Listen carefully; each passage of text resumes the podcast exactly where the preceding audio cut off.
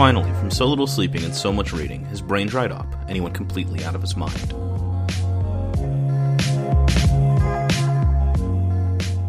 This is Dried Up Brain, and I'm Nate. And I'm Andrea. And this is our, like, time. Well, no, it won't be. This, I, I was going to say, this is like our most, like, timely episode because we're talking about a book that came out pretty recently, that was just recently nominated, or just recently announced to be a finalist for a Hugo Award. We're recording in the midst of the great pandemic of 2020. And we're drinking that weird whipped coffee thing that was hot on Instagram and TikTok like a week ago. But then this is going to come out several weeks from now, and all of that stuff is going to be outdated. But that's pretty much on brand for us. Yeah. So Uh, I'm excited about this week's book. yeah. So, for context, in case no one's listened to the podcast before, this is a podcast where we read things and then talk about them. That's the thing I say in every episode. Um, Andrea is a librarian. I'm a writer, not a terribly successful one, or anything, but I write stuff. You can find some of my writing in this podcast feed. Also, Andrea is my mom. So, That's our thing. that's our thing. There's many things happening on this podcast, but the main thing that's happening is that we read things and we talk about them. Do you want to tell people what we read for this particular episode, even though they've already s- probably seen it in the episode description? So for this episode, we read the novella "To Be Taught If Fortunate" by Becky Chambers. It's published in 2019, Mhm. and it's a standalone novella. She does write a series called the Wayfarer series, which is very popular. This is a short standalone novella. This is her fourth book, right? And the other three are all in that series, Yes. correct? Yes. Have you read any of the Wayfarers? I haven't. I have heard good things though. I haven't, but I was reading about it because she is one of she is very unique in that her first novel was self-published and it became very successful. And then she signed a contract with a traditional publisher and they republished her first volume of the series The Wayfarers. I've been thinking about self publishing recently because not like I've been thinking about doing it, but I've been thinking about it as an idea. And I feel like our relationship to self publishing in America like is weird. Cuz unless it is a huge success, it does like I feel like there's an argument that it is a liability I think for a writer. for a long time, especially as a librarian, the idea of self publishing was related to the concept of vanity publishing. And I Mhm. think that vanity, vanity publishing has that sort of reputation of being sort of like a weird self published book about, you know, you write a book about the history of the Confederate flag or something that won't be you know that's personal to you but wouldn't be mainstream you publish it because you don't want any input from an editor and you don't want to be you don't want any kind of input from anybody criticizing your writing so you self-publish it a lot of weird like things like you know regional cookbooks or murder mysteries Mhm. or you know memoirs or histories of people's families those are the kind of things that as a librarian you think might be considered vanity publishing. But I think because publishing has changed and moved into a digital format, self publishing can be done on a professional level. And I think that's what she did. But I think within fiction, in America at least, there's this idea that like if you're gonna self-publish, you have to be prepared to only ever self-publish, because I, there's this thing that goes around where like agents will see that you have self-published a book and it has like no reviews, or God forbid like three reviews and one or two of them are negative and they will cease to take you seriously. I think that. And so I think it was a big. I am always intrigued by people like her who get success after starting as self publishers because it feels like a big risk and like a genuinely brave thing to do sometimes. But I think in her benefit, she is a good writer and Mhm. she self published in a quality way. This isn't like, you know, somebody wrote a murder mystery in their basement and they sent it to Smashwords because that whole like e-book phenomena where everyone could publish a book, they they didn't have any editorial control. There was no you know, reading, no correction. There was lots of typos, lots of consistency problems. People who didn't understand how to write a long form novel were publishing things, and they had a lot of problems. And I think that sort of kind of gave self publishing in a digital format a bad mm-hmm. kind of reputation. But it's interesting because I feel like self publishing only really has this particular negative association in like prose fiction. Because if you look at comics, uh, I mean, the indie comic is a huge thing. Self publishing is a big deal. And any kind of guide that you look at for, like, how do I make it in comics? How do I become a cartoonist or whatever? A lot of them, they say, step one, like, self publish something. Because in those spaces, it is a valid, like, the editors see the ability to, the editors and publishers see the ability to finish and produce an entire work as being an asset whereas like it is not necessarily viewed that way in uh in fiction and then also another thing that's been on my mind recently i've been thinking about and reading some japanese light novels which are like you know they're they're like a little bit shorter than like a novella and they're generally published like serialized. Uh, and a lot of the really successful light novel series that go on to get like big mainstream high production value anime adaptations start as something called web novels, which are essentially self published online serialized novels. Well, I think you're saying, I think we're like, this is kind of like a disruption in the stream of like traditional publishing. There's lots of different kinds of like things that are being done that wouldn't have been done if there wasn't a digital component. You see lots of well, not so much now, but like in the early 2000s, every single popular blog was turned into a book. Yeah, yeah. And now you're seeing that with like Twitter accounts and people with Instagram accounts and stuff like that. So those kinds of people would not have been accepted into the traditional publishing. They would not have gotten an agent and gotten published in those ways if it wasn't for digital.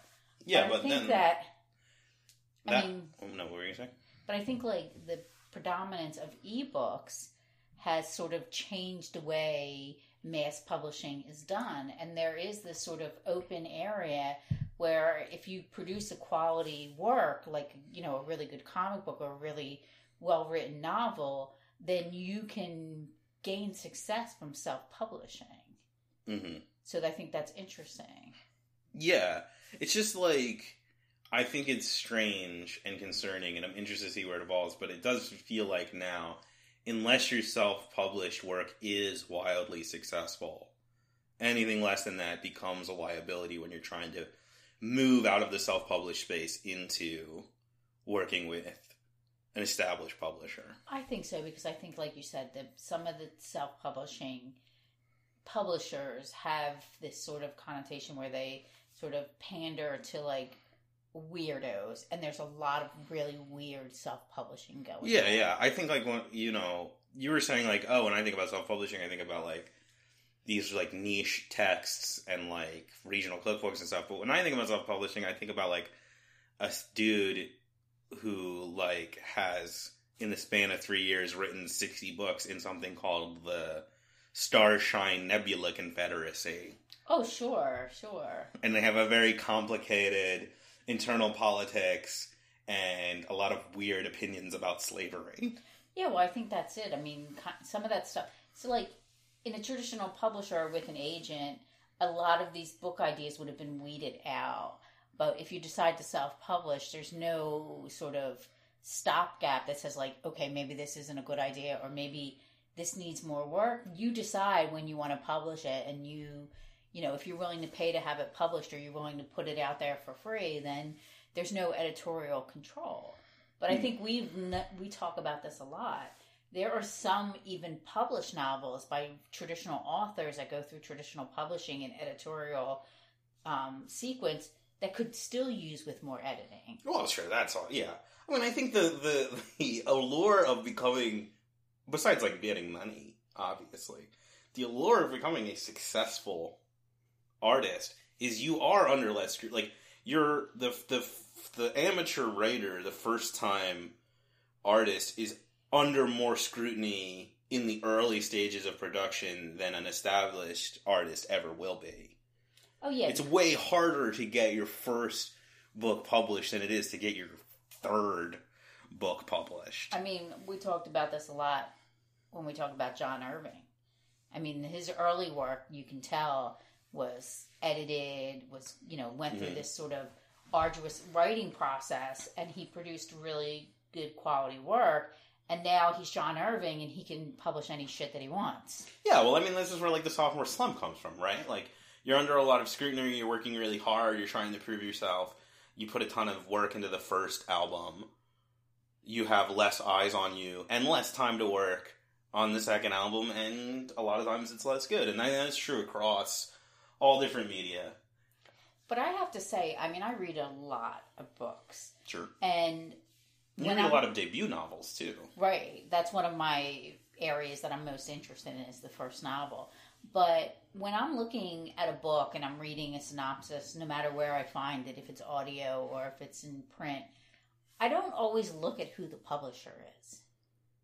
So I, that's not a thing I've cared about until I started actively trying to get stuff published, and now it's interesting to, to. I'm interested in being like, okay, you know, I like this writer who published them, like but I also not. But then it's like you don't really work direct. Like you're not until you, you know, you're trying to get an agent. Not you're not most of the time not contacting a publisher directly. Right, exactly. But I think you like just for like magazines and you know websites and things that do like short stories. That's one of the reasons why they don't have open submissions all the time because they would be inundated and probably are inundated by so many writers. Many of them aren't talented. Well, I mean, writing has the lowest skill floor of entry because pretty much, like, you know, almost everyone that has reached even adolescence in, you know, most places knows how to technically write. Like, we learn how to. Oopsies. I gotta silence my phone. Uh, we learn how to you know, do the technical, physical skill of writing when we're in kindergarten. But you don't like, you don't fail kindergarten if you don't know how to draw or play the clarinet. right. You got to go and learn those things later. So anyone can technically write, and I think that's why spaces like that. That's why the self we were talking about There's so many weird, you know, untested, underdeveloped ideas in self publishing. That's why any place that opens up uh, open submissions gets flooded with all sorts of stuff because it doesn't take that much investment to write something. It takes a lot of investment to write something good. Well, that's what I think. Like in the early days of e-readers, like when people had things like Nooks and things like that, there were a whole bunch of these um, websites that would say like ebook of the day or free Mhm. ebook, and every time you would sign up for those newsletters, everything that they were offering were these weird self-published books that had so many typos or duplicate pages or just really weird formatting because people were just publishing their own thing any way that they wanted and there really wasn't any standardization. And Yeah. it kind of was like annoying. hmm I also think there's like a thing where it's like, you know, we've talked before, I think, on this podcast about like zines and stuff. Oh, you know, we talked about the mini comics when we were t- with Yeah. discussing Becky Cloonan, and it's like that stuff's more appealing to me. I think the reason that that stuff is more appealing and it has a higher general success rate than like someone do, doing an equally guerrilla thing with just writing is that like you got to put more thought into the execution because you have to make a physical object and uh, design something aesthetically. So like, I don't know what my point was with that, but it's like maybe people should make more zines, I guess. But I'm kind of like I'm all for people making zines and I'm all for people self-publishing because a lot of times you can be a good writer, but you can be avant-garde or you can be out of the norm of mass marketing, which would be a success, and you have a hard time finding an agent or a publisher. And sometimes the agents and the publishers just don't understand what's going on. And I can think of like a lot of writers today that might have a problem being published. Like you, like you talk We mean about like, a lot of writers from the past would have a hard time being published today. yeah, like you think about like John Kennedy O'Toole. Well, he had a hard time being published. Right. Well, that's exactly it, and that became one of the like shining successes of the 20th century. But all the time that he was trying to get a publisher, he could not find a publisher. He could not get an agent.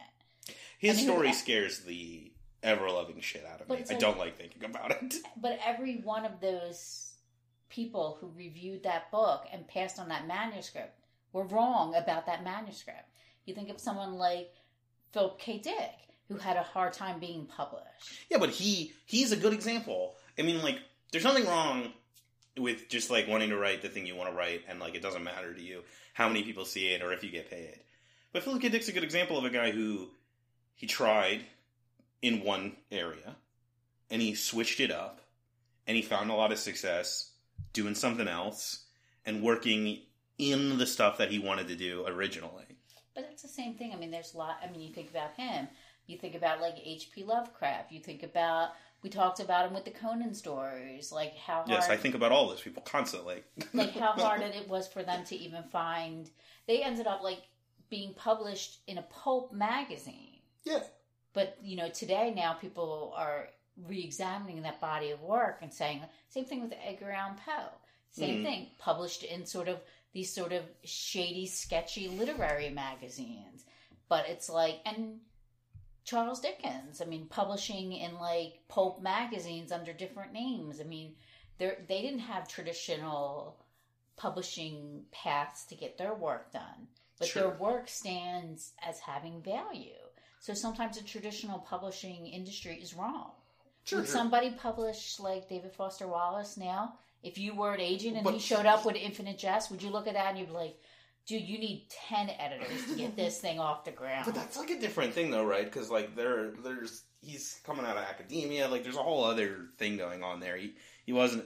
If, David Foster Wallace was just some dude that like worked at the A and P and wrote that book in his mom's basement, no, probably he wouldn't ever get it published. But like he had the benefit of like coming out of that that academia. There's a whole thing we talked about in that the episode where we discussed him and Barth, the like the you know the writer that is also a professor, right. like and all and all that stuff.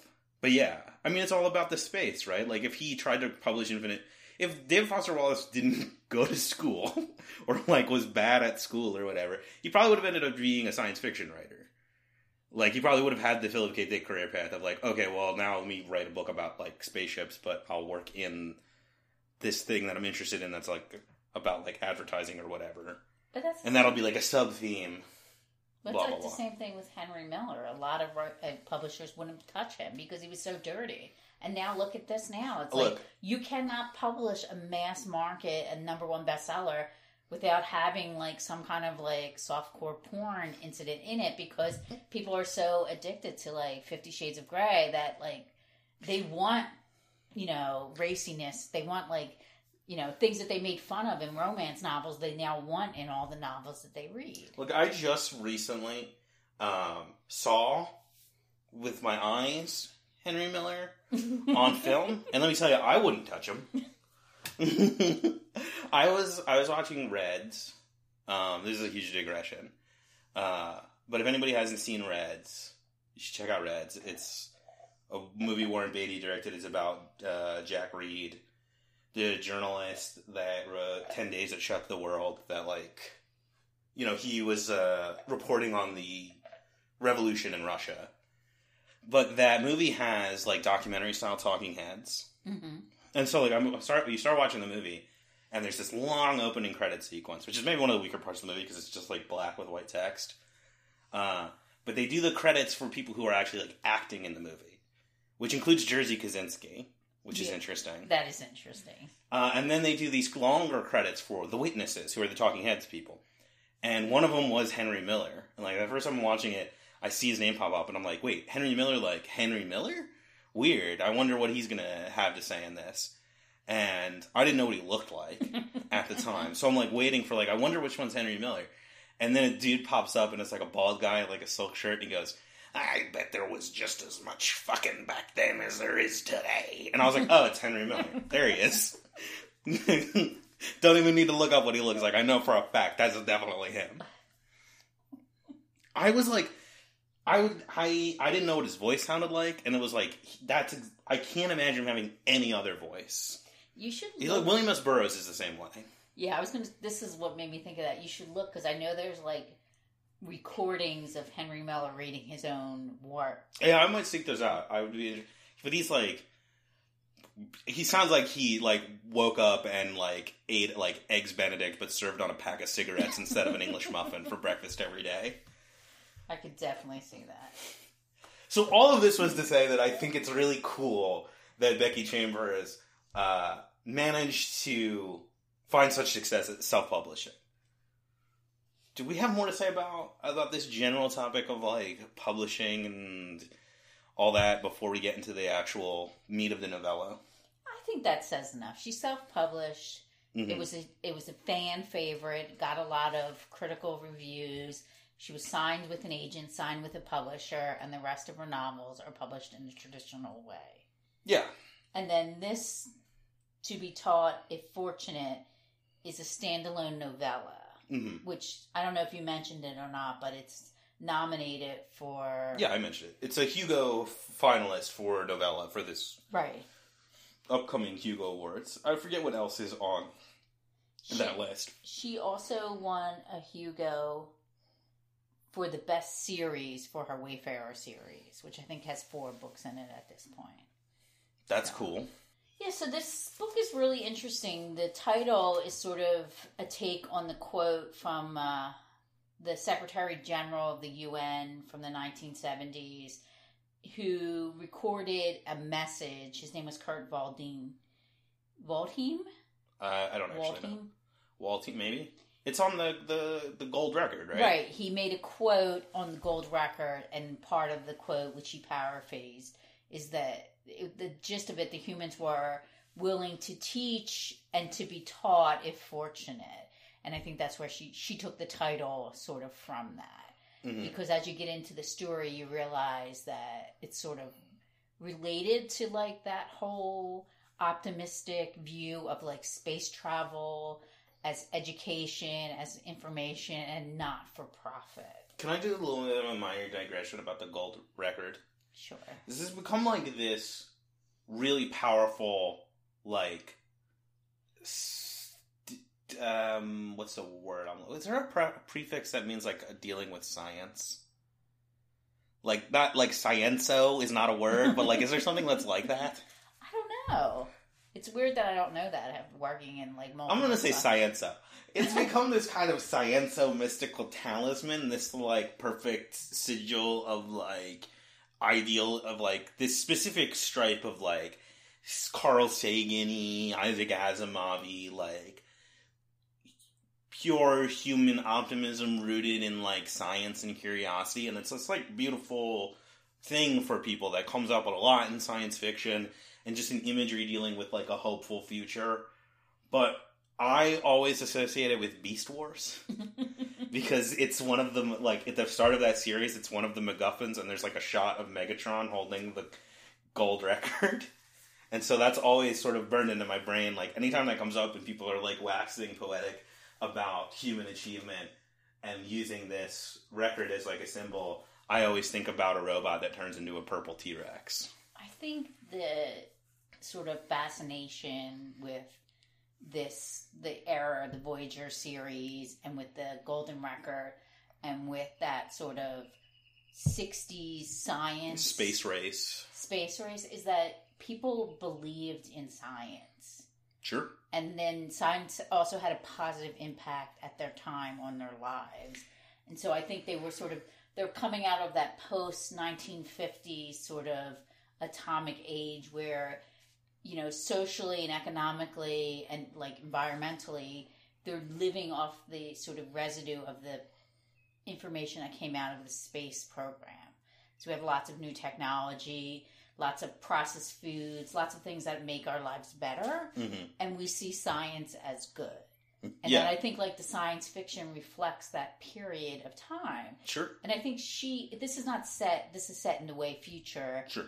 but I think her positive view of the space exploration process comes from the fact that she's instead of building on that sort of 1960s pro science kind of vibe, she's deal she's like working with this citizen scientist kind of thing where that their space program is funded by the people who are interested into intellectual pursuit of furthering space exploration. It's not corporations, it's individual people and they're traveling the galaxy to gather information to know that information, not to profit from it, not to any advantage. You're not going out into space to sort of find new colonies or to space mine it like a lot of 70s science fiction. They're going out to learn more about the world and the galaxy that they live in. Yeah, that's actually I like that you brought that up because I was going to lead into a thing I was just about to talk about, which is the thing that is potentially icky about some of that like rah rah, you know, '60s Cold War space race uh, stuff is it is rooted in this like nationalism and this like American chauvinism. And this is divorces that from that. It's that hope for space with none of the nationalism. It's a little bit like we can talk about whether or not this vision of the like citizen crowd-funded space exploration agency actually is plausible, but I think it's a lot more palatable to me than the stuff that's rooted in the like um, the patriotism Well, yeah, I and mean, the if you- Cold War like rivalry with Russia. If you look at like what people admired about the space program and the astronauts, I mean, they're all sort of very macho, upstanding cowboy type men, Yeah. you know. And this story is about like four sort of ragtag team of like astronauts who go out into space. I wouldn't call them ragtag. They're pretty competent. Yeah, okay, Um, but, but, they're but they're like different. yeah, yeah, so let's talk like. a little bit about what the story's about before we. Well, I was going to say that I think the thing that makes this book story like genuinely great is it starts from this like yay science space thing, and in the end, the kind of tragic twist of it is it reveals itself as kind of a potential elegy for that sort of mindset. Right. I mean, it might not be. Like that's the thing at the end is it's like it's kind of got a lore. It's got a Lorax ending, which let me tell you, like a capital L, capital E Lorax ending. That's like my favorite shit. Yeah. Like where it turns the camera back on you and it's like, well, what are you gonna do now? You get to decide whether or not this story has a happy ending, and I fucking love that shit. So the story is about four scientists who work in the citizen science space program. Yeah, they. I forget. It's OCA, right? What do you did you note down what that acronym is? Because I don't remember it. I'm so bad with stuff like that. I don't remember, but I did remember that their ship is called the Lawki Six. Yeah, yeah, they're part of the Lawki program. But yeah, so it's this like it's it is like a it's almost like public not public radio, but it's like this like funded by the people, crowd funded, crowd sourced space program. I don't know if she ever says it because even in the beginning, she starts out by calling it the OCA spacecraft Merian, which is the ship. they're Yeah, oh, that that ship is the Merian. They, I think, that when she starts talking about her pet, because there's this really cool part. So let's the wait. Let's let's get it. Let's not get ahead of ourselves. Okay. The plot of the story is there are four astronauts on this ship that their mission is to visit four planets hmm to gain information and then return home. But the the mission is supposed to go on for a very long I think it's time. seventy years, Right. or something like that. Uh, they're visiting specifically exoplanets. Which the second I read the phrase exoplanet, like my brain ignites. I'm like, oh yeah, this is the good shit. Um, and they're looking for life. Is the other thing. So there's a lot. They're looking to observe life. They don't want to interact with it. They don't want to control it, eat Yeah. it, capture it, bring it back. They're put it in not surveying for potential colonialism, like you said. They're just there to observe and learn, to be taught if fortunate. Um, the weird thing about that title is it kept making me. Again, this is getting ahead of ourselves. But the title kept making me expect intelligence, which maybe is intentional.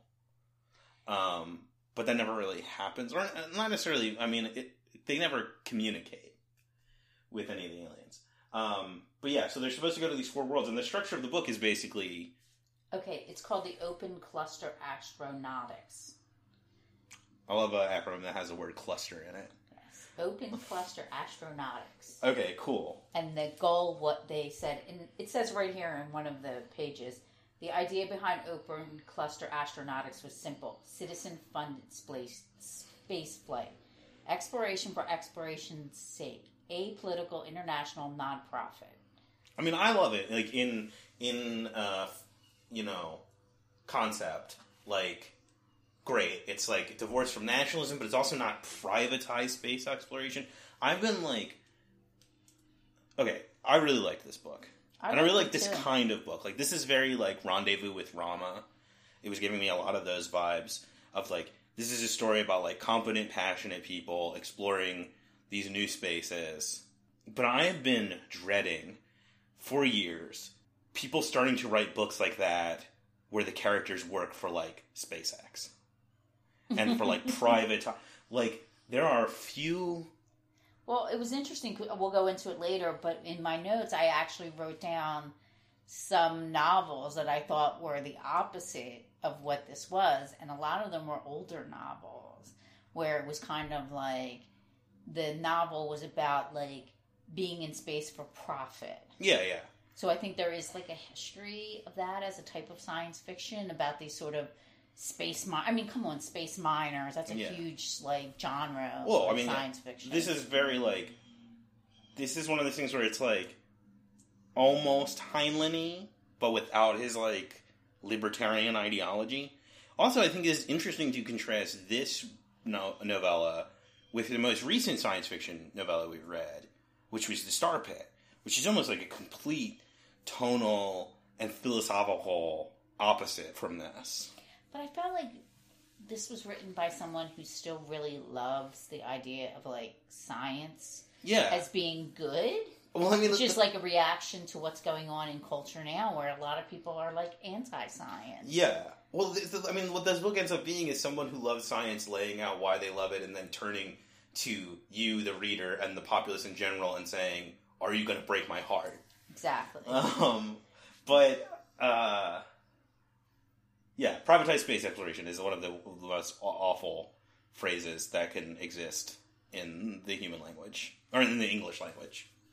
so this is the story of the four space explorers that we Mhm. mentioned, and they go to four planets. Yeah, so I was And the say main character is, Ariadne, and she's the um, engineer and pilot. she's the engineer and pilot. Which I like that she's like the least science. She's well, she says she's not a scientist, right. but she is a, pro- like then you know the presumably like Becky Chambers and like a lot of science fiction fans. She's a person who's not a scientist who cares about science and knowledge and has uh, a lot of investment in it, which I think is a nice touch. Right. And then, well, Then there's Elena. She's the oldest member of the crew.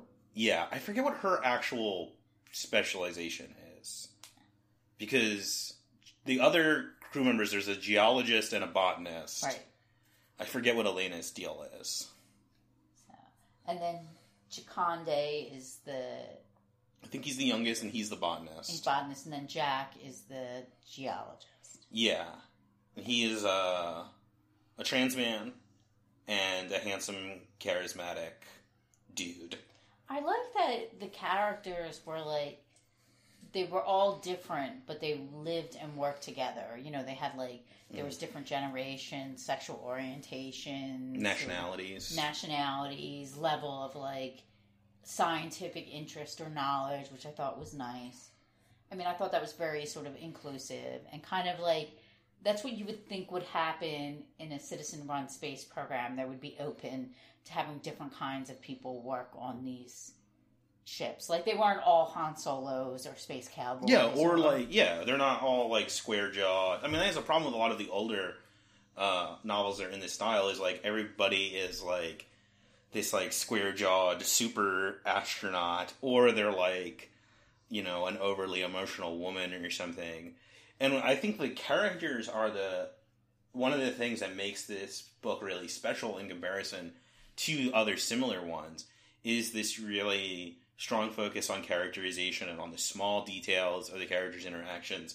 There's no point in the book where there's like a huge blow up conflict where the characters like yell at each other and are sent to, set against each other, but there are lots of little moments where personalities and emotions kind of rub up against each other the wrong way. There's like this really subtle like long game of of sort of uh Elena almost turning heel throughout the course of the the book where she's just like it's this really accurate depiction of like working along someone that you respect and like who's just like a little too persnickety and a little too controlling. And the like the t- small frictions that evolve out of those interactions. And then like with Jack you have this person who is like very likable but also overly emotional and kind of like has some problems with their self image. Um, like there's this really, we'll get to it when we start going through the things that specifically happen, but there's this like really bru- almost brutal moment uh, with him where he makes a decision and then some stuff happens right. as a result of it. And then Chikondi is like this more like quiet, reserved, internal person, and he the most brutal thing in the book happens with him. Uh, and that's really good too. I like that the story opens up and it talks with Ariadne, and it's about her experience of waking up after being um, after a long space sleep, and then it talks about like the reality of like what that would do to the human body and how people would feel after work, like waking up from this sort of deep, dreamless sleep.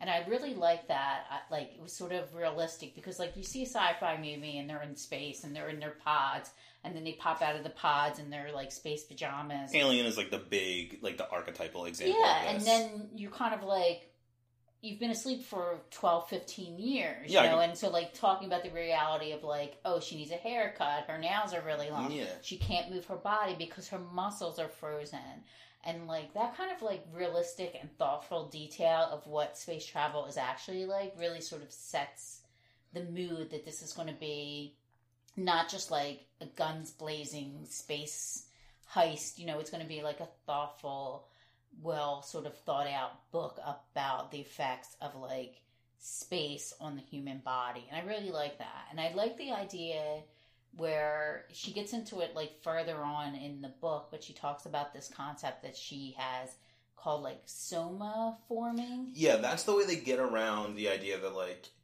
long space. She talks about it directly. Like right space is full of radiation and all sorts of other hardships, and like these other planets, these exoplanets are Earth-like. The operative word is like. They're not actually Earth, so they're going to have all these physical differences. And so the way they get around it is this idea of somaforming, which is while they're in their sleep, which is not like a cryo sleep.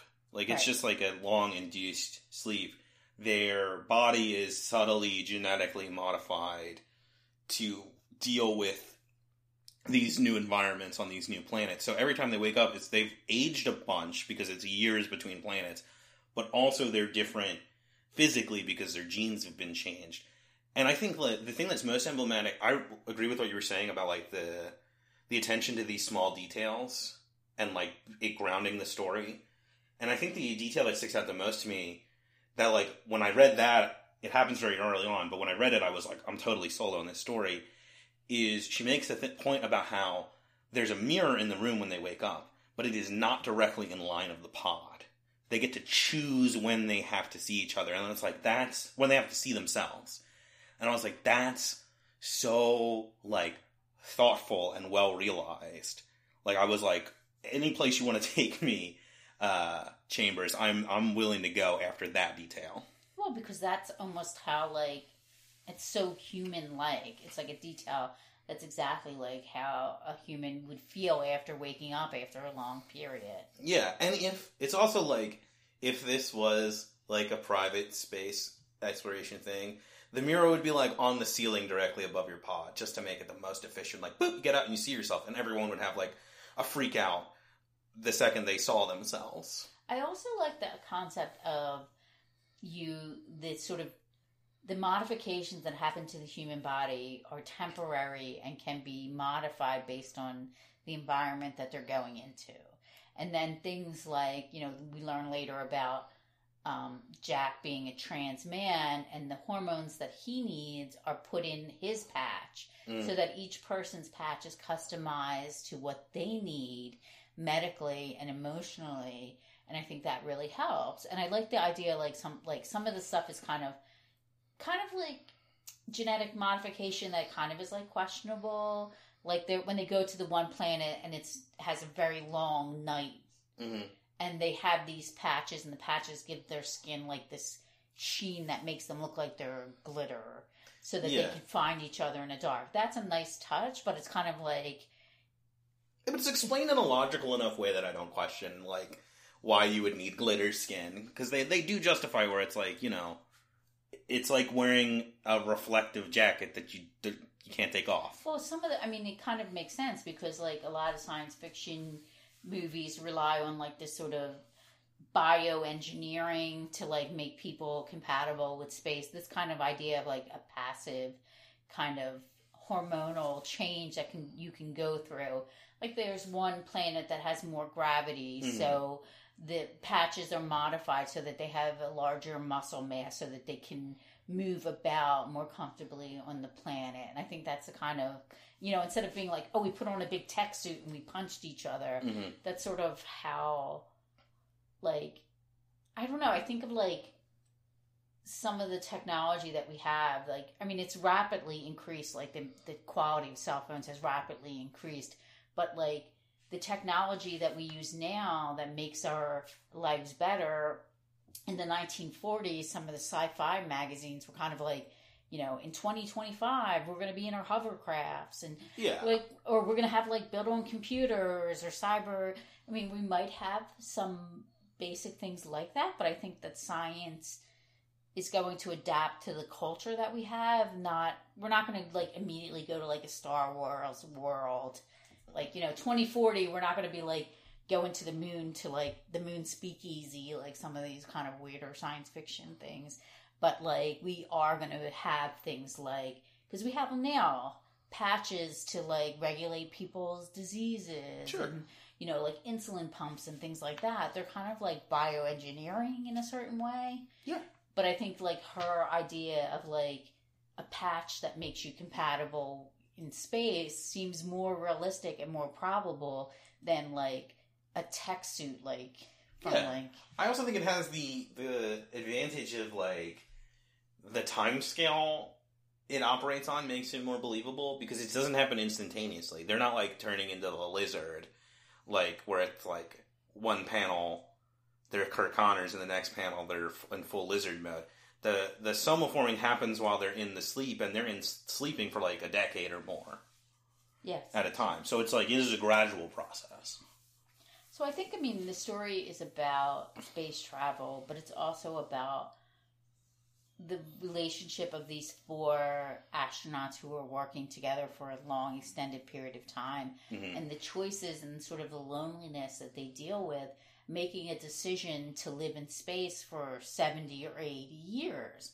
Yeah. That like they talk about it at one part where she says where they say goodbye to their family. Oh god, that was like the the reality of that, which gets glossed over so often. In like, you know, you want like it's Alien is like I said, you know, has a similar vibe of like people out in space and the loneliness. They wake up from sleeping for a long time, but like Alien, you never see them not on the ship, and like so much stuff that's about space travel glosses over the like human cost of it on your personal relationships and the fact that she doesn't just uh, describe the process of um, leaving your family but she describes the process. Like it's like a, a thing that they've thought about and worked out a protocol for like when you're going to leave to go on a 70 year space mission and probably never see anyone that you love ever again.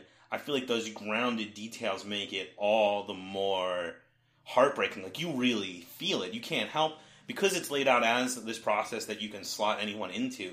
I don't think you can't help but slot yourself into it, right? Well, I think that's what it is, and I think like you may never go on a seventy-year space mission. Yeah, but you go to college. Yeah, but you and you also understand sort of what this underlying story is about is sort of like the loneliness of modern society. Sure. And it's like they go on a space mission because they care about science, but what they're agreeing to is to spend the rest of their life with only four people. Because, yeah. I mean, spoiler alert, we're going to talk about the end of the story, but they don't even know by the time they visit the fourth planet if they can even go home. Yeah. So it's kind of like they're choosing to do something and knowing the consequences, and then all through the story, mm-hmm. it's peppered with this sort of remembrance that yes, I chose to be on this ship. I chose, and they talk about like things that they miss, mm-hmm. you know, and they talk about like missing coffee and different things that they had, you know, and they made that decision. And a lot of people, it's the same thing. I mean, like technology brings us together and isolates us, and that's the same thing. Sure, yeah. Because I mean, when they're in the ship and they're getting the reports, they get the news and they download it, and then when the news stops coming, ooh, yeah. Well, there's two. That's brutal. Th- well, there that's brutal, but also when the news does come and they're watching the news and they're getting this like compressed history of like several decades, like that. And I don't know if it's just because of the specific time when we are reading this, but like that put a pit in my stomach. Like that was like almost hard to read. Like it triggered so many like anxieties in a good way. Like I think that's great. Yeah, that's that's really but great it, storytelling. It right made there. me like I was like, oh god. Like thinking about like what if you know I had dropped off the face of the earth in the year 2000 and had to get caught up on the last 20 years. Like that would be horrific. But I think also, I mean, this. I think we read this book at a nearly perfect time mm-hmm. to read this book. Yeah, I agree. Because I mean, we're reading this book during a pandemic where people are isolating each other and information from so many different sources is sort of fractured and you're sort of relying on trying to get information about the outside world while you're inside from sources where they don't also have information. When they're trying to figure out what is going on on earth, and they got and they're getting information that's 14 years old or they're getting information that's fragmented and they can see sort of signs that like society mm-hmm. is breaking down but they can't sort of ask questions. It sort of lends to that sort of like frenetic like anxiety that they have. And one of the planets that they visit which i think is the third planet it's like a water planet and they're stuck in their spaceship. I love that part so much. It's so awful and uncomfortable. What? And I was like smiling like a newborn baby throughout that whole chapter when they're besieged by screaming slugs. I was like, this is this is the best. I love this like so much. You're sitting in a chair in the middle of a pandemic and you're stuck at home. Yeah. And at this point, it's been almost two months mm-hmm. since this has been going on. And it's like you haven't talk to i mean you talk to the people that you talk to that are part of like your main support system but there's a sort of like peripheral amount of people that you have no contact with and you don't you, there's no exchange of information and, and and you feel that way. I mean i finished reading the story on the day where we were having a really bad storms and we couldn't even go outside for like our 15 minute walk or whatever so i kind of i really related to that sort of sense of anxiety of being like trapped and underinformed and sort of you don't know when it's going to stop. Like that was the thing that really got me. I mean, it's one of those beautiful fictional scenarios where it's like a piece of fiction that makes your reality feel more real. Right, and I think that's exactly what I was saying. It's like that we read this book. Like, read this book now. Yes, absolutely. This is the best now. time to read this. Okay, book. before we get into any spoilers, I do want to say that like this book fucking rules it's like if you like science fiction, like at all, especially if you like hard science fiction, especially if you like the stuff I talked about, like Rendezvous with Rama, go read this. I mean, it's a pretty short read, uh, and it has that like um, momentum where like once you get like halfway through the through the book, like you're gonna read the second half like in one sitting, probably. Uh, absolutely, go read this. Like if you if you trust my recommendation at all on anything, like stop this podcast, go read it, come back, listen to the rest of it, and once you're done. Yeah, it is definitely a worthwhile read. Yeah. Um. What was I? What were we talking about? Uh. So they go to the four planets. Yeah, yeah. So the four planets are Aecor, Mirabilis, Opera, and Votum. We don't actually get to see Votum, though, right? Yeah, isn't Votum the desert planet where they find the water? Oh, yeah, you're right. Okay, You're right. So you're it- right. You're right. Oh, we don't get to see the. There's a fifth planet. Spoilers. Well, I already told you to go read the book, so now it's spoiler country. We can't stop here. It's spoiler country. Um, It's not Lovecraft Country on No, no, HBO. no. It's spoiler country. there's a uh, there's a fifth planet that they're debating going to. right. right. Yeah, yeah, yeah. That has a different name, and I don't remember the name for that. So Aecor is the first planet. It's the it's an it's an ice based planet, Mhm. and they're visiting it in the time of the seasonal Freeze. yeah, where it's cold and it has an extended night, which is why they have the glitter. Yeah, and it's kind of like a um, what's the? Is it Titan? It's like one of the Ju- Jupiter's moons where it's like frozen with an ocean under it, Right. and so they're on like an ice shelf above the water. Yeah, and I think the first time that they find life on the planet, they find these sort of bioluminescent creatures that are almost like what we think of like jellyfish that are under the sheet of ice. Yeah, this is a really beautiful sequence where they're on the planet and they're like, ah, it's cool, it's ice. We're walking on on on uh, space ice and snow for the first time, and then they see the lights of all the bioluminescent creatures, like this like star field under their feet, start to illuminate the uh, the ice shelf that they're on. And in this like frenzy of discovery and excitement, they start taking all of these pictures and video of these creatures and then they start this long like i really liked the way she laid out the like specific process that you would have to go through to identify and create a taxonomy for alien creatures that don't have there's lots of emphasis on the fact that whatever bias you might have that makes you read earth-like creature characteristics into these things they are aliens with no connection to the creatures we know on Earth. It looks like a worm. Don't bring any of your assumptions about what a worm is to this thing. And so they have to go through each and every frame of the video and identify and draw out every creature that they think is a new creature. And then there's all this stuff about like, well, you know, this could be the same creature at a different part of its life cycle and all this stuff. And I I really like that. I think what this does that a lot of this type of science fiction and also other things that I like. We've talked before on this podcast about how much I love John Le Carre, which is like also very technical about people that are good at their jobs and has a lot of specifics about how the job works. And I think the thing that's really great about that stuff is you lay out the elaborate machinery of how the job works and what the job looks like when it's going well so that you can capitalize on the very real and simple dread and anxiety of things going wrong. So she spends a lot of time establishing like Aecor is this like great place where they make all these discoveries, and the same thing with uh, the second planet, Mirabilis, for the most of it part.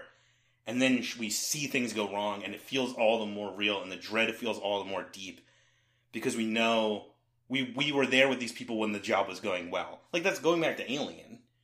We never see a good day on the Nostromo. We only see the Nostromo right before things go wrong. I mean, that's a movie. You know, they have a limited time. But you know what I'm saying. So the second planet is Mirabelle. So they stay there, I think, like three years. Yeah. And then they move on to the next planet, which is Mirabilis. And that's sort of like a lush, fertile, green planet. And there's lots of um, life on the planet. And I think this is really interesting because it kind of reminded me a little bit of when I, I, I didn't talk very kindly about the um, Bill Pullman's books. I think the last one, the Amber Spyglass. Oh yeah, we But- talked. We did talk about the diamond goats. Right, but so this is sort of similar. She talks about the how traditionally on Earth there is, despite the sort of different styles of living beings on the planet, our vertebrae are like spines work one way.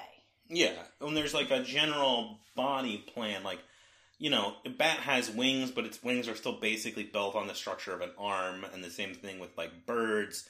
You know, bird skeletons look like dinosaur skeletons, and there's this like general assumption of symmetry in most complex beings on Earth, and that does not exist on Mirabilis, and it's like a wild fantasia of different body forms and shapes. And it's very like it reminds me of um like those Wayne Barlowe books that I was like super into as a kid with like all the different drawings of like aliens and speculative like future creatures and stuff. Mhm. Like I love all that shit. Yeah, and I think All sorts of weird mouths. This is. I thought this was the saddest part of the.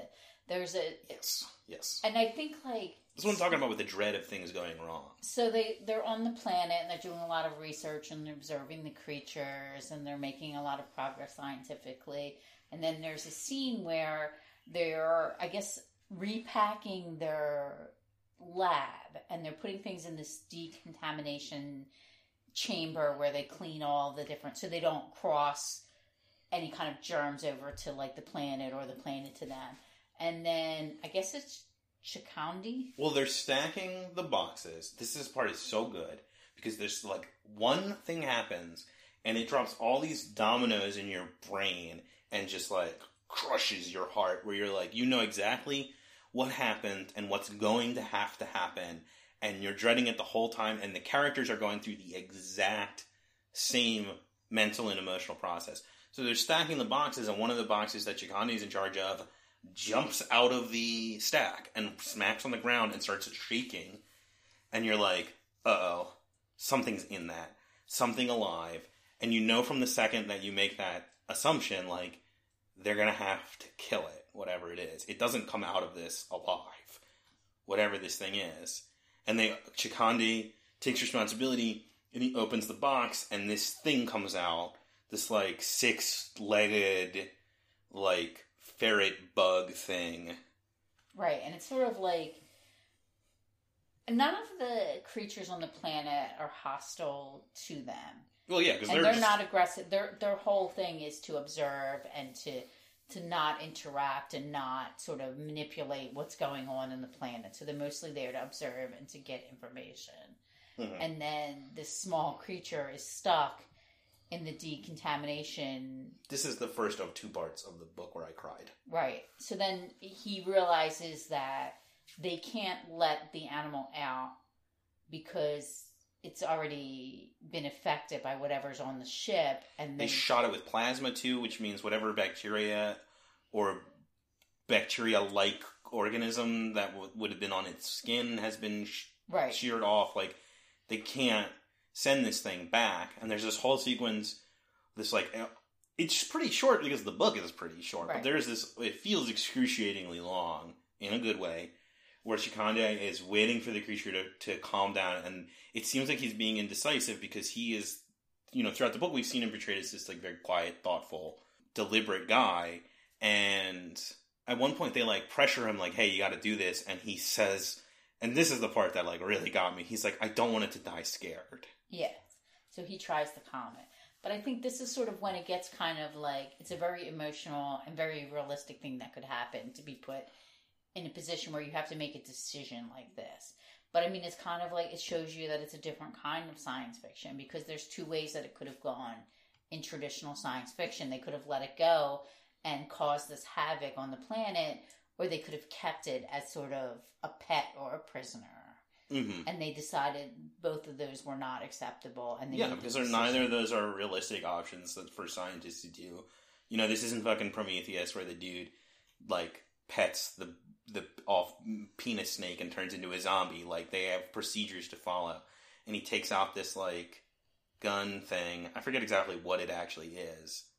Uh, and he shoots it, and like, and then immediately in a second, his his statement of "I don't want it to die scared" becomes even more heartbreaking because there's just this description of like he shoots it and it screams, and it's not dead because Yes. it doesn't operate like an Earth-like creature. There's no way to know how to kill this thing, and then there's just this repeated sequence that's just like driving a nail into your heart where it's like he shoots it, it screams, it's still screaming. He shoots it, it's still screaming, and he has to shoot it over and over again until it's dead, and he's just a fucking wreck, and you're a fucking wreck. And then his co-workers, his colleagues, the people they're watching from behind the oh, Yeah. door, and they're also affected because they can't help, they can't interact, and they're just watching this sort of heartbreaking thing go on. And it's like the worst thing because, like I said, the second the the I mean, I don't know about you, but I felt this. Like the second the she describes the box hitting the ground, you know it's going to have to end with them euthanizing because you know how good a like scientist and how solid the procedure is. You know it's going to end with them euthanizing whatever creature it is, and she just like she set up all the mechanisms so she can just play this out in the worst like play out the exact worst case scenario that you imagined in your brain Yeah, because even after it happened and the creature is dead, they can't just be like, okay, let's move on. They have to go back. They have to finish the process. They have to finish decontaminating, finish writing their reports, finish doing all of the work that they need to do. mm-hmm. And then they can deal with their emotional feelings. and like i think this part is really useful philosophically for this book because it for it to be this sort of like uh pain to science and discovery it can't just be good like it has to show you the genuinely awful things that can happen. And like it becomes this theme throughout the book. There's later on a really great conversation between Chikondi and ariadne about like you know you want to lift up the rock to see the worms but who asked the worms if they wanted to be seen? And the idea that like you're always kind of going to be hurting them. Like the worms don't like the sunlight. They hate it when you do that. Mm-hmm. Is your knowledge worth their pain? Which becomes the central question of this. Like the book essentially asks you to have a referendum on science and she lays out pretty um like she lays out pretty thoroughly the arguments for and against this kind of the this this kind of um exploration. Well, I think it also shows on a greater scale, like, is our pursuit of knowledge worth the sacrifices and the, you know, the heartache that these scientists have to go through to get us information? And I think it becomes even more heartbreaking after this happens and they go about their day, and when they go to look at the computer, they realize they haven't had any contact with Earth in over seven months. Yeah, so there's this first sequence where they do watch the news. Like we talked about, it's like cities get wiped out by like global warming and stuff, and there's wars, and it's just like just dreadful feeling. And there's this sort of nice in the sort of pile of nice little character interactions. There's this little part where Ariadne wakes up and tries to get everyone to watch the news with her out of a sense of obligation, and no one will. And she just decides, like, you know what? We won't watch the news. Like, what's the point? we're not there, we can't do anything, let's not watch it. And then that becomes way more important later on when you realize they haven't been watching the news, so they haven't noticed that they haven't been getting it. And it's like, what does that mean? When, because it's not just like we haven't gotten a weekly update, like they haven't gotten an update in like what, in years for them and even more years for Earth, essentially. Right. And I don't, is this the part where when they do get the news report, the first time they describe the news is like a professional news report, and they get sort of a basic understanding of what's been happening in the planets since Mm. they were put into their sleep.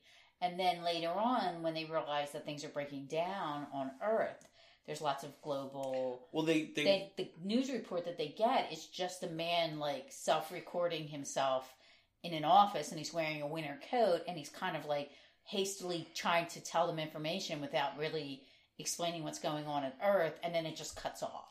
So that is this part. So they notice that they're not, they haven't been getting information, and then they start going back through to try and find like some indication of what happened, and they don't ever really get a, confirmation, but they do get this that one last message, like you said, which is like ha- pretty hasty, and it's just this guy, and like the the office looks like crummier, and there's like sun fading on the flag behind him and stuff like that. Yeah, and he's kind of wearing like his own winter coat. He doesn't have his uniform Yeah, on. he's not like the guy that normally does it.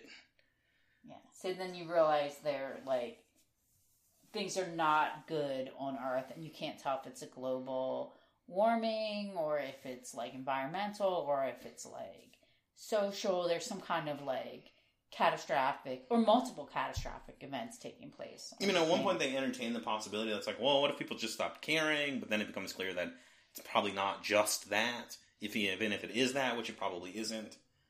So they're already in this sort of depressed mindset, and they move on to the next planet, which is Opera. Oh, And so Opera is a water planet, and then I guess the they send these unmanned spaceships in. They're satellites. They're called CubeSats, which I like because cube is a good. I like things that are cubes. So they go ahead and they identify the planets for them to explore, and they pick Opera, and it's a water based planet, and there's supposed to be four islands, and they show up at this sort of catastrophic global storm. Yeah, And they can't find the island that they're supposed to land on, so they they make can't find any of them. They make this decision to go to a different part of the planet and land in sort of the low lying water area. Yeah, the shallows. But the decision is it's important because it's initially brought up, like the idea is proposed by Jack. Right. Um, and they all agree they won't make any decision without consensus, which happens a couple times throughout the story. And they agree with consensus to land in the shallows. But bear in mind that the idea is suggested by Jack.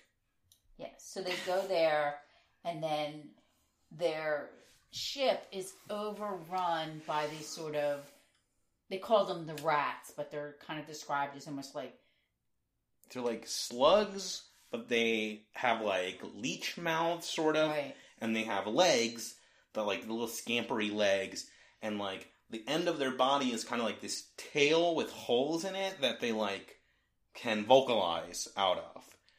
And they latch on with their mouths all over the ship to the point where they can't get out and they can't open it. And they're crawling around on the cover on the on the hull. And then when they're in distress they whip their tails and scream. This like awful blood curdling scream that like Ariadne talks about it like activating the like primal flight response in like her lizard brain when she hears it and they are besieged by the rats for months Right. And they can't leave the ship and they can't do their work because they can't they can only set up a lab but they can't do any research. they can't sleep Yes. because the things are screaming and they're awful and like Ariadne talks about like wrestling with this resentment she starts to feel towards the rats which you know she shouldn't because like they're just living creatures and I'm a science person and I know that like that's just their nature but also they're gross and scary and they won't leave us alone Yeah, and I think this sort of speaks a lot about this sort of this sense of like loneliness and like isolation and like fear and boredom and how each of them sort of deals with it in a separate way. Like Alana wants to keep people focused and working, so she starts going through all of these sort of mundane tasks of like checking, like doing safety checks and doing, um, you know, inventories and things like that. And like, I think is is it like Jack who like just sort of breaks down? And, Well, Jack blames himself, and he starts just like he spends every day pounding on the hole, trying to get the rats to leave. And I really like this character moment. It was very relatable to me. I'm sure for a lot of people, it probably didn't have as much of an effect as it did for me, but it's like a very personal thing where it's like you make a bad decision, right? Like he said, let's go to the shallows, and it didn't turn out well. And then people that worked with you when you're making that decision, in this case Ariadne, is like, well, we had consensus. We all agreed it's not your fault. And then the like the the awful worm of self loathing in your brain twists it, and it's like, you're not just dumb. You're a dangerous combination of dumb and charismatic that makes p- other people do dumb things because you want to do them, which is like very real for me. That is a like that is a specific sort of uh, internal conflict uh, that I haven't seen dealt with like as directly in a lot of fiction that I really appreciated as someone who is dumb and charismatic. yeah, I think I mean they're kind of they're torn between their desire to stay on mission and to learn more. And I think there's like Well, it's also this thing where if they take off, it'll kill the worm. It'll kill the the rats. Right. But ultimately, they make a decision that it's it, the being in that situation is not healthy mentally for them, and they decide. Well, yeah, and it's like, what's the point of being out here if we can't do your mission? You like that's the thing. So Ariadne turns inward and starts like having a lot of philosophical and personal reflections on the idea of home and what that means, which becomes important to the general to her a, a decision she proposes later on in the book.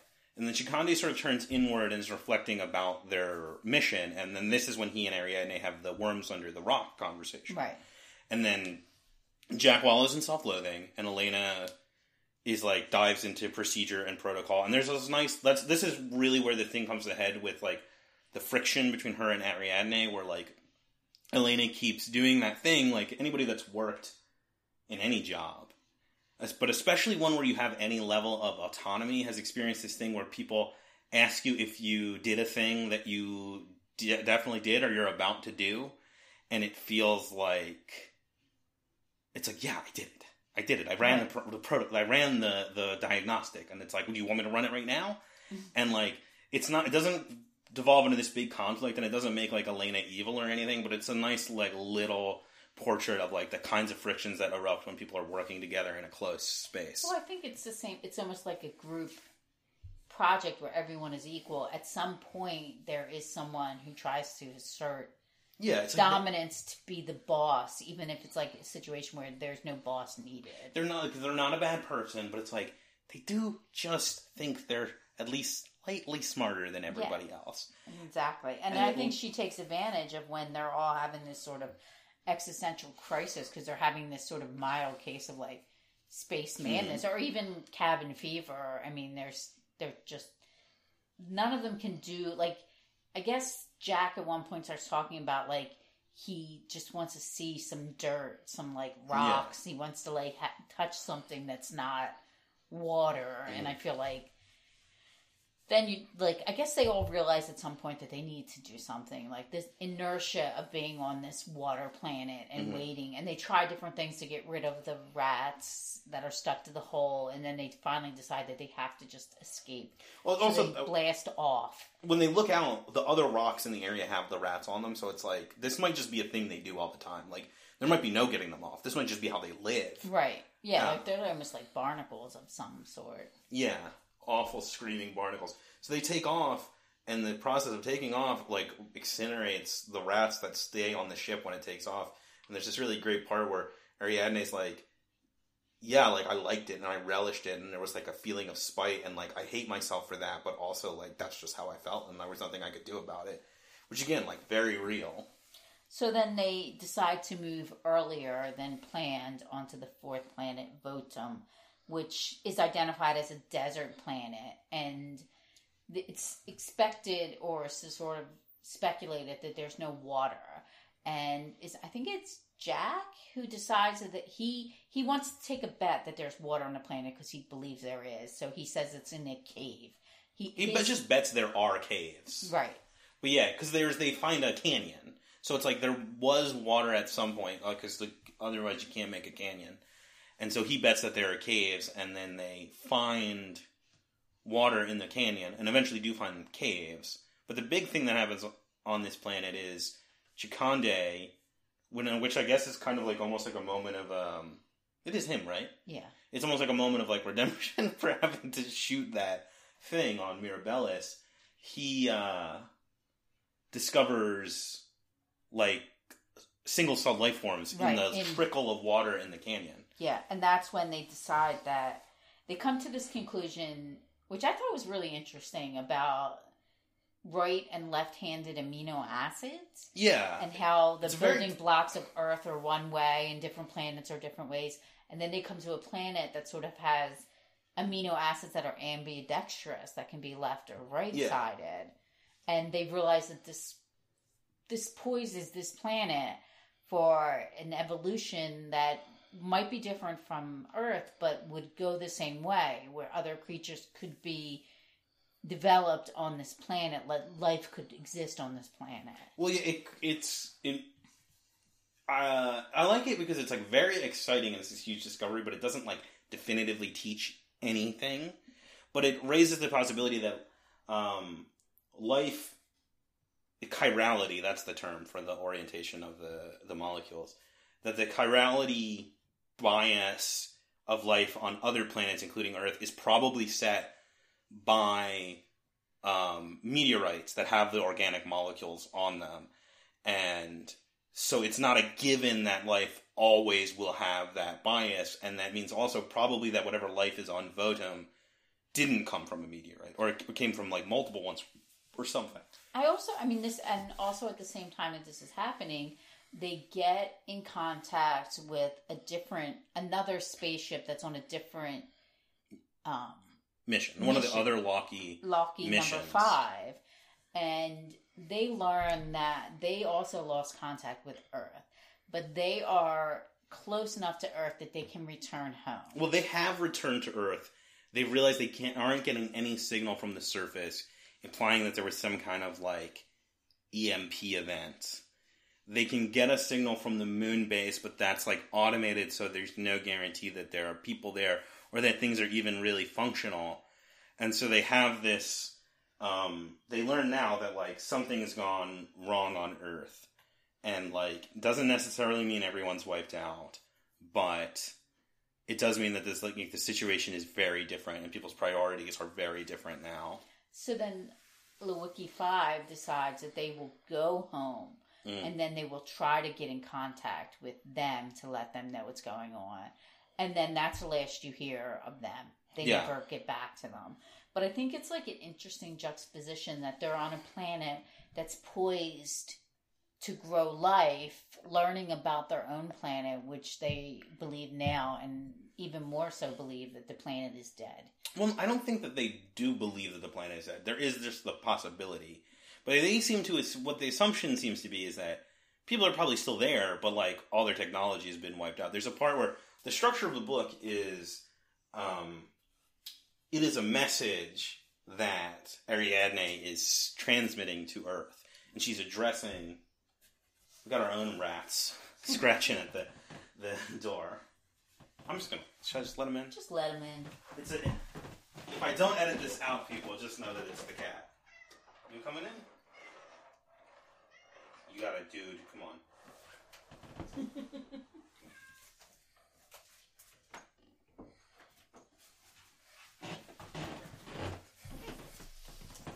So yeah, it's a message that she is leaving to the future or to people on Earth. And so the decision they end up making that's proposed by Ariadne is, you know, we have enough fuel and resources to go back to Earth like we're supposed to, or we can go to one of these other planets that they had considered, but we're too far away to do with a return mission. Because one of the things they say is like part of OCA's credo is they don't want to send anyone on a suicide mission. Right. And they're like, we can go on this mission and go to this planet, but if we do, we'll never come back. And what they ultimately decide to do, which they the decision they make when they reach consensus is they're all going to go to sleep. They're going to send out this message. They're going to turn, set their drive to respond to a return signal from Earth, and the people on Earth, when they get the message, whenever they do get it, will get to make the decision. If they say like, "Yes, we want you to explore that planet," then we'll go there.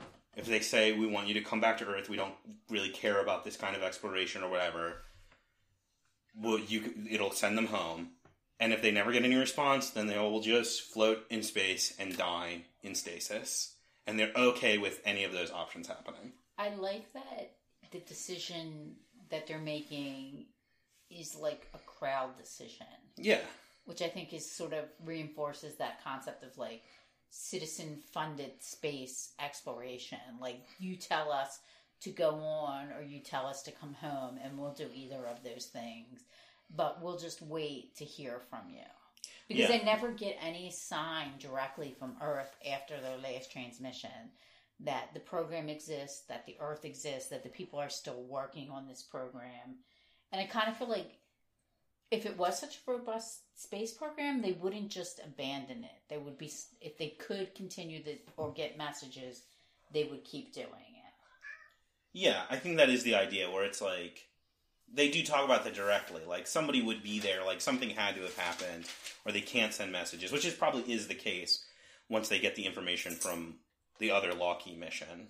And I think this is what you were saying. It's a sad ending because they're sort of in sort of this flux state where they don't know what's happening, but there is this sort of hopeful ending where they say like we'll wait for you to tell us and you know then we'll do we'll continue our mission And then this is the second part of the book where I cried. Um, yeah at that was end. very sad But yeah, that's like the Lorax ending I was talking about, where it turns the camera back on you, and it's like, well, what, what are you gonna do? And that's what I was talking about with the like, you know, this is this is my, you know, thesis on science and exploration, and it's like, are you gonna break my heart, Earth, like, or are we gonna, you know, see the stars and accomplish something great? Right, this is what I was talking about. Like I said earlier, it's like a modern take on this sort of traditional sci-fi about like humans in space. And I was thinking, like, I taught, I thought about the Star Pit, but I also thought about like Kim Stanley Robinson's Mars trio, trio Uh, yeah, yeah, Trilogy. trilogy. the word is trilogy, where it's like they're humans in space, but they terraform the space to fit the needs of the humans, Mhm. and then they pretty much have like human problems on a new planet. Like they don't use that opportunity to learn anything about growth as humans or creating a new society. They create the same kind of society and the same problems. Sure. And I thought like this was like an interesting take on that. But I also thought it was like interesting that it wasn't about like you know like profit from space. Like I think about something like Frederick Pohl, his Gateway, where it was mm. like they're space miners and they discover this sort of um, future planet with these sort of advanced humans, and they have like this sort of technology that they left on the planet, and their way of dealing with it is to mine it for profit, hmm which I think is kind of like that's a very human thing to do, of course. Yeah, And then like on the uh, other extreme end, there's like Starship Troopers, like where it's Yeah, like we, here's a weird creature we don't understand, let's blow it up. Like Mhm. which is this this has a moment in the story that is like mechanically like a Starship Troopers moment. A guy shoots an alien with a laser, and it is horrific and heartbreaking. well, I I'm going to steal something from Nate and and Don't everybody does it? It's fine. and flip it right over. A lot of science fiction is about colonialism. Sure, absolutely. And yeah, I I've talked about like, it a ton. This this is an instance where space travel is not about colonialism. Well, yeah, it's a lot of this story is a struggle to envision an exploration divorced from colonialism, which I think is a very noble uh, effort, and I really appreciate it. And I like that this also is very collectivist. It's not this like a lot of science fiction is rooted in this very individualistic, objectivist kind of. Even Star Trek, which has the like beautiful communist future, has a lot of the like Western DNA of like the lone, powerful captain making these important unilateral decisions, and this is like not about that at all, which I find very refreshing and you know kind of inspiring. I also think it's nice to read a sci-fi story that doesn't have a robot or a secret robot or or a mad robot or anything like that or tech or technology that's bad or hurts people. Yeah, I mean, I'm not saying like technology is great and doesn't hurt people. Now we have to let the cat out. The classic cat problem. So I like that. to get back in in like two point seven five seconds. I also, I mean, I know there's a lot of talk right now about sort of women writing science fiction and the value of having women be encouraged to write and be creative, especially like in a genre like this. And I think like it does create like, you know, a nice diversity, you know, it brings in different points of views, different sort of ideas about science and humanity but I don't think it's necessarily an issue where, you know, it's not a women in science fiction issue. It's an inclusivity issue of having writers who have different points of views and having them be able to have a sort of an area where they can express these sort of interesting ideas that they're coming up with. And it, even though it's just in science fiction, it sets a trend where we're allowing more alternative views into literature and culture, which I think is good for everyone, not just science fiction.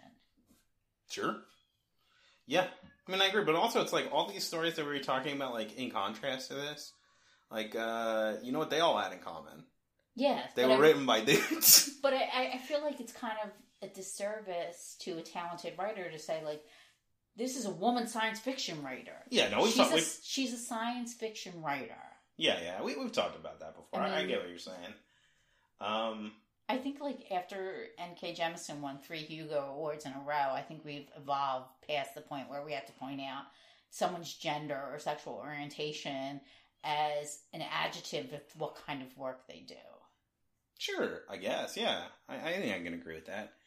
Um, I also, I mean, we talked about this before about women using pseudonyms or using initials to sort of hide the fact that they're women because they don't feel like they're going to be accepted as writers. I had a. I was wondering when I was reading this. I was like, it's Becky Chambers, right? It says Becky Yeah. Chambers on the cover. I was wondering if she goes specifically by Becky Chambers because Rebecca Chambers is a Resident Evil character. Maybe. And I was gonna make a joke at some point that this book, pretending like I thought this book was written by the Resident Evil character, but I totally forgot to do that until right now. and I think that's an important detail, but it was something that I thought of at least once while I was reading this. But I mean, I really liked. I liked the way that I like her style of writing. I Mhm. like what she had to say. I like the sort of sensitive details that she put in there, and I like this sort of idea. If there even is such a thing, you know, there's world building, but is there like technology building? Yeah, I mean, I think, I mean, I think that's honestly a part of world building. Like, the, I mean, it's tr- she's trying to build a world, the starting point of which is our world, but it's still it's still world building. Just because like there, she's not inventing a new language and and um, form of currency, it's still I think it's still world building. Yeah, I mean, I, th- I just, I think it World. would make a great like mini series. Oh, yeah, like- visually, I think it would be a very beautiful mini series. I like the characters. I like, I don't know if she's planning to write more in this world. Kind of like in today's publishing environment, you have to have like everything has to be like a trilogy Oh, yeah. or a series or whatnot. I mean, even as a standalone novel, it's perfect. I was going to ask because this has a very open. I think that I'm sure. I think because this has a very open-ended ending, the natural question that comes to mind is like, should there be a sequel? Uh, I know how I feel, but do you? Would you want a sequel? Do you think there should be a sequel where we like find out the the fate of uh, the Meridian and like see this other planet? Because there's some sort of implication that like of the, all the other planets, this was the one that was is maybe most likely to have intelligent life on it. I, I mean, I'm fine with no sequel. I don't want there to be a sequel, like at all. I, I love the, like I said, I love the Lorax ending. I like the open endedness. I would like to see something that's maybe a spiritual sequel. I would love to read, and I don't know if Wayfarers is like this, but I would love to read her uh, a Becky Chambers book about First Contact. That it handles it with the same sort of style and care that this handles exploration. Yeah, I mean that would be interesting. Or maybe not even first contact maybe something that's set later like i'm just saying i'd like to i'd read her writing about alien like intelligent aliens. I think that would be really cool. But i don't want necessarily want to read about ariadne interacting with extraterrestrial aliens. I like the i want that question mark to still be there. I mean i've been thinking about this recently because i uh they did the remake of final fantasy 7 and there's been a bunch of like over the years because Final Fantasy VII is very successful. They've touched that property a lot, and it's all really bummed me out because the original book, or the original not book game, has this really cool open-ended question where open-ended ending where you don't know if humanity has been wiped out or not. Very similar to this, and all the like sequels and supplemental material have like totally stomped all over the ambiguity of that ending. So anything we can do to preserve ambiguity in this age where uh, the franchisization of all media has turned it into an endangered species. Uh, I totally support. Yeah, I mean, I don't, I don't really know if, I don't think a sequel is needed, but I would be interested to read one if it was done. I mean, I'd read it if it happened, but I would prefer that it not. Yeah, and I don't know if this necessarily. I mean, we talked when we read um, Murder, the murder, the first murder by Martha Wells, Yeah. the novella. That kind of story and structure sort of lends itself to like multiple stories because you know the adventures of Murderbot leads to different worlds can can be expanded in a natural Well, yeah. way. And there's no, I can't imagine a, a human on Earth or anywhere in the galaxy who gets to the end of Murderbot and thinks that Murderbot's character arc is complete. Yeah. Like, I mean, I I love that book and I love that character, but like, there's more journey to be had for sure. Which I don't feel that way at the end of this. Like, I, I think I got enough of of Ariadne and the crew. Well, I had finished the series, the four novellas, and I recently was reading about she is either working on a full length novel or at this point has finished a full length novel about Murderbot and the continuing of her adventures. And I'm excited to read that. I know we only talked about the first I. I think we'll we will eventually do the other ones on this podcast because I haven't as much as I liked Murderbot, I have not gotten around to reading the other ones because uh, I'm bad at finishing series. We've talked about that before on this podcast, and I think having the podcast force me to do it would be a good. Maybe we'll do it as a series, like we've done the comics. We'll do like three in a row. And we'll do some like one shots of the comics during that time period. But that is a discussion for you and I to have off the podcast. I'm very interested in finding out who wins the Hugo. I think this the this, Now we have like a horse in the race. We've read one of the novellas. We have something to root for. it's a pretty stacked year. There's lots of writers that I really like that are, are up. I mean, uh, Charlie Jane Anders is up, and we've talked a lot on this. Well, not a lot, but I've mentioned that she follows me on Twitter a lot. But I like her writing a lot. I keep saying a lot because I've had too much coffee. I read one of her. I really enjoyed the short story. I talked about this in a previous podcast, hmm the people's alternative history. Alternative future, or the people's future of the United States. That's what it's called, right? Yeah, something like that. Because it's like a reference to the Howard Zinn. right, that short story compilation. She has a story in there, hmm and it was very good. Yeah. It's too long to do on this for our show, but um, I would like to at some point talk in uh, talk to someone in a recorded space about uh, all the birds in the sky. Yeah. because that book's fucking great. All right, uh, do we have anything else to say? We've we've really I feel like we've we're not that much longer than a normal episode, but I feel like we've talked a lot. Well, this was a really worthwhile novel. I like you said, go ahead and read it. It's worth it. It's she's an interesting writer. She doesn't have a large body of work at this point. She just has the one series and this, but I feel she's very talented, very imaginative, and I think she'll have more work that would also be of interest. So she's definitely a, a writer to watch. Yeah, and like I said, if you didn't take my uh, recommendation earlier, still go back and read it. Even though we've spoiled the quote unquote plot of it, I think there's like lots.